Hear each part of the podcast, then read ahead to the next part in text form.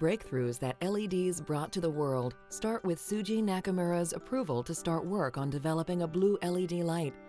Shuji focused his efforts on the material gallium nitride, believing that it had the potential of unlocking a host of technical breakthroughs. However, the material proved to be very difficult to work with. First, he had to make gallium nitride, and then he had to make it into a p-type semiconductor, which would allow positively charged holes to move freely in the crystal to combine with negative electrons, the key to generating light. Shuji concentrated all of his efforts for developing gallium nitride on using a metal organic chemical vapor deposition system, or MOCVD. While the idea to use an MOCVD was inspiration, as in any great discovery, actually making it work took years of perspiration. I started gr- gloss using MOCVD and uh, and I tried to gloss, but the results are terrible. You know, if the crystal good, its uh, color should be transparent. But uh, sometimes growth happened, but the color is, was black. Also, sometimes no growth, so color black. So basically, for first uh, uh, four uh, fifth months, four months, basically, basically no crystal gloss and the color was black. So it was so bad. So that crystal gloss was the hardest one, and uh, so maybe six months later, after starting growth, I made the decision to modify this uh, commercial-based MOCVD. At that time, traditional MOCVDs would grow crystals by using a single gas flow, along with high temperatures and pressure. Crystal growth would occur. After poor results in growing the gallium nitride, Shuji decided to modify the MOCVD to add an additional gas flow, creating a two flow system. So almost 12 hours every day I, I worked at the company. And uh, next day I modified the reactor, considering about yesterday's result.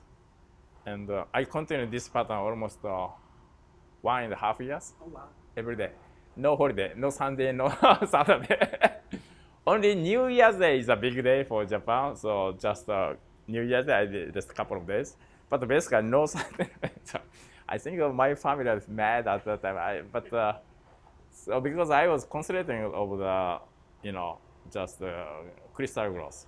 Most of the scientific community believed that a two flow system couldn't work because of turbulence created by the additional flow.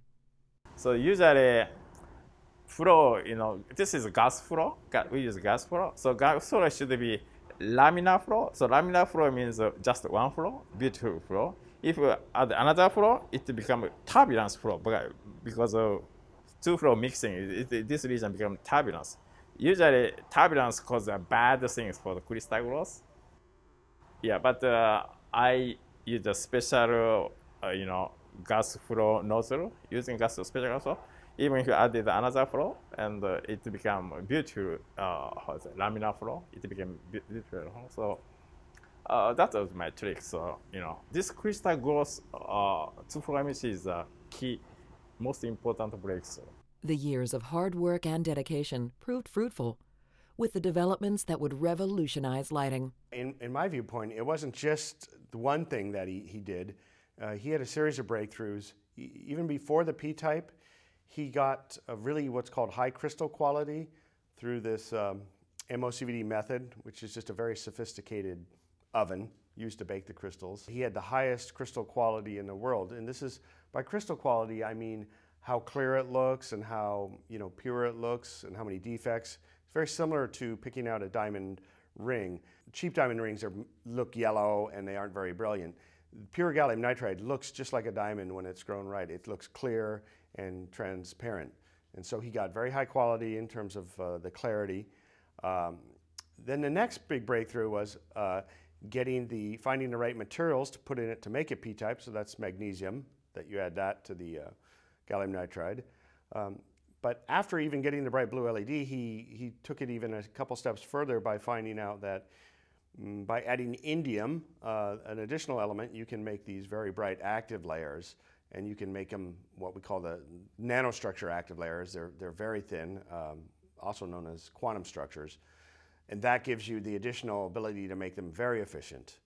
So um, it's really those three pieces of the puzzle uh, this materials puzzle that he put together that then you know gave rise to this um, industry of solid state lighting.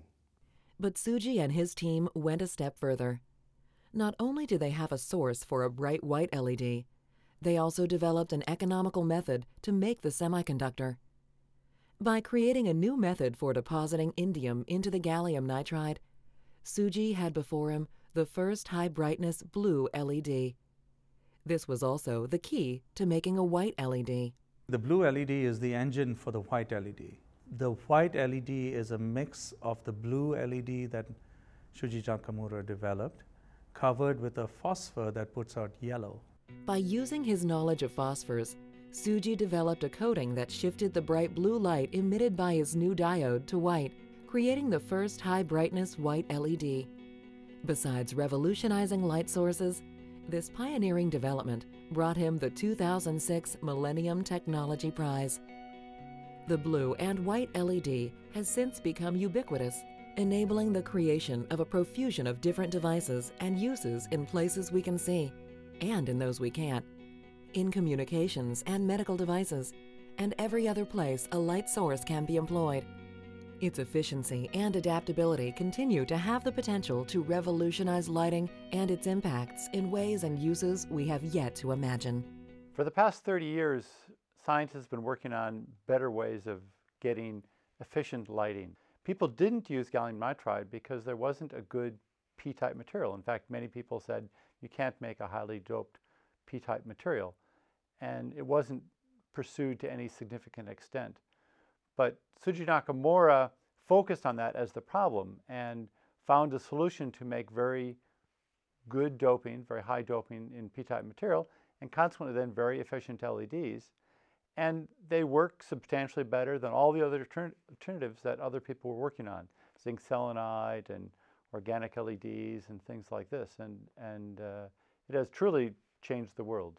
I saw Shuji for the first time in person at a meeting a few years later in Berlin, where he gave an invi invited talk. And uh, he showed a small computer driven display panel. And I simply said to the guy who was sitting next to me, you know, this is the beginning of the end of the light bulb. From an energy conservation point of view, the, uh, the white LED is the most efficient light source we have today uh, on the planet. And the reason is, is because we can get nearly 90% uh, energy efficiency of, uh, that is, we can convert 90% of the electricity we put into it into uh, visible light. most light sources, like um, let's say the tungsten light bulb, you put let's say 100% energy into it, only 5% comes out as visible light. The energy savings in the US uh, would be about $40 billion a year if everybody adopted LED lighting. And the Department of Energy has estimated that in about 10 years, uh, we could probably take about 50 uh, power plants offline due to the energy savings uh, from LEDs just in the US alone. Now, if you consider that the US consumes only about 20% of the world's electricity, you can multiply that number by five. So that means maybe about 250 power plants could be uh, taken offline or replaced worldwide if we switched to LED lighting. So the energy savings is, is several hundred billion dollars a year uh, in, in better use of electricity. The high brightness LED that Shuji pioneered is thoroughly integrated into our daily lives and continues to find more uses and become more refined. Like any scientist, Shuji didn't dream of changing the world. He just wanted to understand problems in physics and technology.